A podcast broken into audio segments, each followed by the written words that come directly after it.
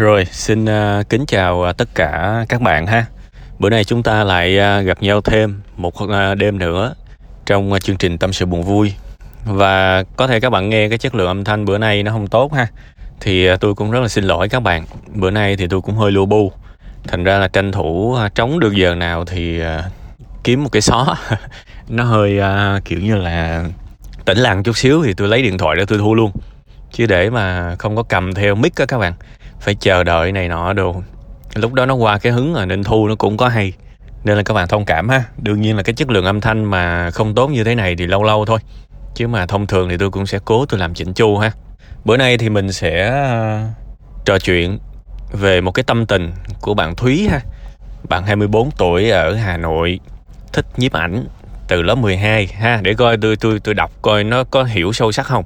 À, thường thường á khi mà tôi à, làm cái tâm sự buồn vui này tôi cũng muốn đọc lại chút xíu cái hoàn cảnh của của các bạn. Để thứ nhất là tôi check là tôi đã đọc kỹ, đã hiểu chưa? Và thứ hai thì tôi cũng muốn thể hiện cái sự đồng cảm, tại vì ai ai cũng muốn lắng nghe các bạn. Thế thì cái cách mà lắng nghe tốt nhất là mình nói lại cái hiện thực, cái hoàn cảnh của những bạn tâm sự. Thì tôi nghĩ đó vẫn là một trong những cái cách động viên rất là tốt, ha? Thì bạn ở Hà Nội, đúng không? Rồi à, 24 tuổi thích nhiếp ảnh. Rồi à, đi làm đúng không? Bắt đầu đi kiếm được trăm ngàn. Đầu tiên rất là vui ha. Rồi sau đó thì à, dần dần phát triển phát triển. Nhưng bắt đầu phát triển nó lại không đi lên mà nó lại đi xuống bằng cách là người ta hay gọi là những cái sự so sánh so sánh trong xã hội đó. Bắt đầu à, thấy à, tự ti về những người hơn mình đúng không? Rồi chuyện học ở trường cũng không xong chuyện học ở uh, cái cái uh, ngành nhiếp ảnh học thêm ở ngoài cũng không xong luôn. Rồi bắt đầu cũng chán nản rồi uh, đi uh, học đồ họa. Làm đồ họa thì bắt đầu cũng có thu nhập rồi bắt đầu chợt nhận ra là, là mình chụp vui đúng không? Chụp vui thì nó cũng vui rồi cần gì kiếm tiền đúng không? Thì tôi nói đại khái như vậy ha để xem đó như một cái lời động viên. Ok tôi có hiểu đó tôi có đọc và tôi đồng cảm với bạn cho một cái cảm xúc rất chi là tuổi trẻ. Hầu như ai cũng như thế. Mà thực ra gọi là 24 tuổi có cái cảm xúc này thì cũng không phải là là cá biệt đâu. Tôi thấy có những trường hợp ba mấy bốn chục vẫn có bình thường các bạn. Thậm chí là những người rất lớn tuổi, tôi đã từng thấy ở những cái vùng quê. Mà nói chỉ xa, ở khu vực của tôi, hồi xưa tôi cũng thấy nhiều. Nghĩa hàng xóm mà thấy, hàng xóm bên kia mà có cái gì đó mới mới là bên này cũng trộn rộn bắt đầu cảm thấy mình thua thiệt bắt đầu cảm thấy mình thấp kém rồi bắt đầu cạnh tranh nhau rồi hàng xóm này hàng xóm nọ. Nhà này cất cái nhà to thì cái nhà kia cũng phải dứt bự bự lên. Thành ra cái sự so sánh và thấy mình tự ti là cái điều bình thường. Tôi nghĩ là cũng chả cần phải phản kháng lại nó làm gì. Cái điều đầu tiên á, để vượt qua nó không phải là phản kháng lại đâu mà là chấp nhận nó. Đừng có xem nó như một cái gì đó quá kinh khủng. Tại vì mình trong mình á, luôn luôn có cái hạt giống đó. Tôi tin là như vậy, vì tôi cũng luôn là như vậy mà. Ngày xưa tôi tôi thường xuyên các bạn, và tôi tin là bây giờ là cái đó vẫn còn trong người tôi. Chẳng qua là qua thời gian mình rèn luyện nó chuyển hóa dần thôi. Thì để chuyển hóa được á, cái điều đầu tiên vẫn là chấp nhận đó. Đừng xem nó như một cái gì đó quá xấu xa, một cái bệnh tật gì hết. Nó chỉ là một cái khuynh hướng thôi. Và nếu mà mình nuôi cái khuynh hướng đó thì nó sẽ bự lên. Mình bỏ đói nó, mình kể bà nó, thì tự nhiên cái cái tật xấu đó nó sẽ nhỏ lại thường nó là như vậy các bạn. Thế thì thôi bây giờ mình nói sâu hơn chút xíu về vấn đề của bạn đi thì tôi nghĩ là cái này là tôi à, nói lên cái quan điểm của mình thôi ha chứ tôi cũng không có cho ý kiến. Sorry tôi không cho lời khuyên thì đúng hơn ha dùng cái từ đó cho đúng hơn. Thì mong là bạn sẽ tham khảo được vài thứ từ tôi ha. Cái điều đầu tiên á là cái câu chuyện nối tiếp về cái việc mà so sánh á, thì tôi chỉ nói một điều đơn giản vậy thôi bạn. Cái này là cái điều bạn ý thức nha. Còn bạn có làm được hay không thì nó còn phụ thuộc ở bạn tôi nói bạn một cái điều chắc chắn là ở trên mạng internet á. Khi bạn nhìn một cuộc đời ai ai đó thì bạn tin ít thôi. Bạn tin ít thôi. Tại vì theo tôi được biết á, ở trên mạng á, những cái người mà chúng ta yêu thích á, hình như ai cũng hạnh phúc hết ai cũng hạnh phúc hết. Tại vì sao? Đâu có ai chịu khó mà đăng mấy cái điều tồi tệ của mình lên đâu. Đâu có ai đăng cái giấy nợ của mình lên đâu. Đâu có ai đăng những cái sự mà thất bại của mình lên đâu trừ những người thất bại qua năm suốt tháng thì có đăng đăng hoài luôn. Mấy người đó thì lại nghiện sự tiêu cực.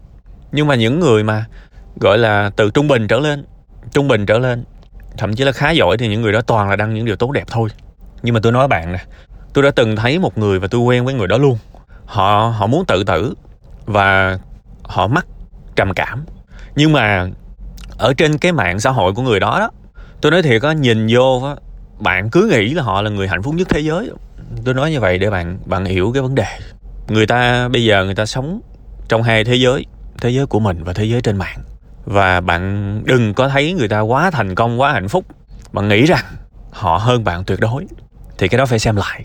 Nha đương nhiên ở đây không có phải là ý nghĩa trù ẻo ừ mày úp chiếc xe hơi lên chẳng uh, chắc là mày nợ hay là mày vui vẻ chắc là mày đang buồn ví dụ vậy. Không không phải không phải thế. Cái mấu chốt ở đây là người ta chỉ úp một phần cuộc sống của họ lên thôi và làm ơn, đừng thấy một phần cái highlight, cái điều tốt đẹp trong cuộc sống của họ. Đừng đừng thấy cái điều đó mà rước về cái sự tự ti của mình. Thì cái điều đó là dại dột. Tôi thấy tốt hơn hết là cứ đừng đừng thấy luôn cho nó khỏe. Tại vì một khi mà bạn đã thấy thì bạn nên thấy cho nó đủ. Bạn thấy cái tốt và cái xấu, cái được và cái mất, cái vui và cái buồn của người ta luôn thì bạn dễ đánh giá. Chứ mà bạn chỉ thấy được cái tốt và bạn hoàn toàn mù tịch về cái xấu của người ta và bạn lấy cái đó bạn tôn cái hình mẫu của người ta lên. Ừ họ thành công, họ xinh đẹp, họ có nhiều follow này nọ abc thì điều đó là không công bằng với bản thân mình. Đó là điều đầu tiên. Cái điều thứ hai mà tôi muốn nói là một cái một cái gọi là một cái quy trình của tuổi trẻ đi. Và tôi nghĩ đây là một cái quy trình tốt cho tuổi trẻ. Đó là hãy giỏi đi, rồi hãy nghĩ tới việc kiếm tiền. Đừng làm ngược lại. Đừng làm ngược lại các bạn. Tại vì thứ nhất là quy luật tự nhiên là các bạn không giỏi thì sao các bạn kiếm được nhiều tiền? Nếu các bạn không giỏi mà các bạn kiếm được nhiều tiền thì các bạn may mắn thôi chứ làm gì mà tồn tại cái việc mà thực lực của mình không có, kiếm được nhiều tiền. Bạn công nhận không? Nên thành ra tuổi trẻ có một cái khuynh hướng tôi tôi nghĩ là dại dột. Có nghĩa là rất muốn thành công nhanh, rất muốn ăn nhanh. Trong khi đó năng lực của mình khá kém. Và cái cách để check cái năng lực của mình có kém hay không thì cũng dễ mà quăng cái mấy cái project lớn lớn là bắt đầu là cứng đơ liền. Đúng không? Thế thì tuổi trẻ hãy hoàn thiện đi. Làm một công việc lương thấp cũng được. Thật luôn cái mục đích lớn nhất của tuổi trẻ là hãy giỏi chứ không phải để giàu. Giỏi xong rồi mới giàu được chứ sao giàu trước mới giỏi được đúng không? Và đây cũng là cái việc mà bản thân bạn sẽ phải tự hoàn thiện thôi. Nhưng mà tôi tôi đang nói một cái hướng đúng mà tôi tin là nó lành mạnh. 20, 21, 22, 23, 24, 25, 26 gì đó. Trong cái cái nhóm tuổi đó hãy giỏi trước đi. Giỏi đi. Một khi mà đã giỏi rồi tôi nói thiệt thành công nó nhanh lắm. Thành công nó nhanh lắm các bạn còn nếu các bạn đi ngược lại các bạn cứ giật giờ giật giờ giật giờ đến một giai đoạn nào đó bạn mất niềm tin vào cuộc sống bạn sẽ thấy cuộc đời sao bất công thế. Trong khi đó cuộc đời công bằng rành rành. Cuộc đời công bằng rành rành luôn. Nếu mà bạn không tin á, thì bây giờ bạn thử bạn đi so sánh bạn với một chuyên gia nhiếp ảnh đi. Bạn sẽ thấy mình quá nhỏ bé so với người đó đúng không? Thế thì tại sao bạn lại không đặt mục tiêu là giỏi ngang ngửa người đó? Thì bạn phải mất năm mất tháng chứ đúng không? Thế thì đây là một cái khuynh hướng quan trọng các bạn ha tôi tin là một cái khuynh hướng rất quan trọng mà chúng ta cần nhớ, hãy giỏi đi rồi hãy mới giàu. Chứ đừng có giàu trước khi giỏi. Thứ nhất là muốn cũng không được. Và thứ hai là nếu thực sự giàu trước khi giỏi, thì đó là do may mắn. Đó là do may mắn mà cái may mắn này nó sẽ giết chết cuộc đời của mình. Nó giống như mấy ông học đầu tư á.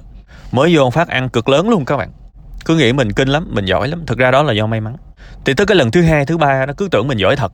Bắt đầu chơi đặt thật là nhiều tiền vô những cái phi vụ đầu tư đó. Cuối cùng hết. Nó thua sắp mặt luôn. Đúng không? Thế thì giỏi, giàu trước khi giỏi nó rất nguy hiểm các bạn. Đừng có thấy là thành công sớm là mừng các bạn. Nha nên thành ra đó là hai cái điều quan trọng mà tôi muốn nói về cái trường hợp của bạn thúy. Cuối cùng hết thì chúc bạn nhiều sức khỏe nhiều thành công bền vững ha. Và mong là chuẩn bị hết năm rồi mong là qua năm mới bạn sẽ nâng cấp thật là nhiều những cái uh, trình độ những cái sự bản lĩnh sự minh triết, sự thông tuệ. Và mình sẽ thành công vào năm 25 tuổi. Tại sao không? Đúng không? Điều quan trọng là bây giờ hãy giỏi trước, rồi giàu nó sẽ tới. Nha.